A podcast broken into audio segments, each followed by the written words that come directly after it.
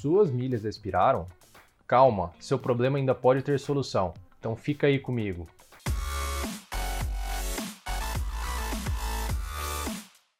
Então vamos lá, pessoal, o que é exatamente renovar suas milhas aéreas?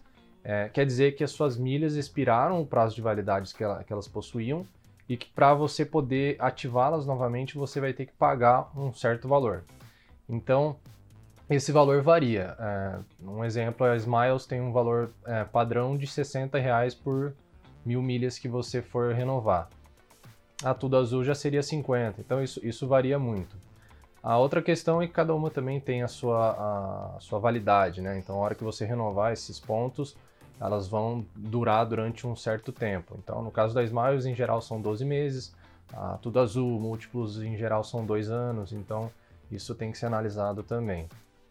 A outra questão é realmente a viabilidade dessa renovação ou não. Então, o que eu enxergo em relação à renovação de pontos?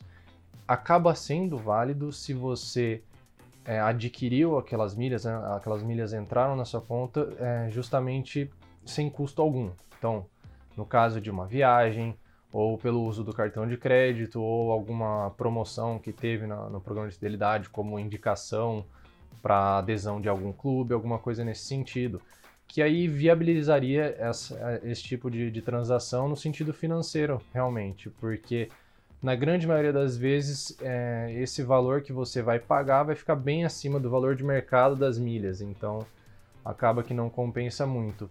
E para tornar esse tipo de transação viável, em geral você tem que aproveitar as promoções de bonificação na renovação desses pontos. O que isso quer dizer? Que depende da promoção que você pegar, mas pode ser 100%, 150%, 200%, 250% de bonificação em cima das milhas que você vai estar renovando. E outra coisa, em geral, esses programas de fidelidade, eles colocam algumas regras em relação a quais milhas você pode renovar. Então, algumas você pode renovar a milhas de muito tempo, assim que você realmente havia perdido elas pela expiração do prazo de validade. Outras colocam limite de 180 dias, de 360 dias. Então, depende realmente da promoção e você tem que analisar cada regulamento e poder fazer, né, tomar a decisão correta na hora. Então, espero que tenham gostado, um grande abraço e dê o seu like aí.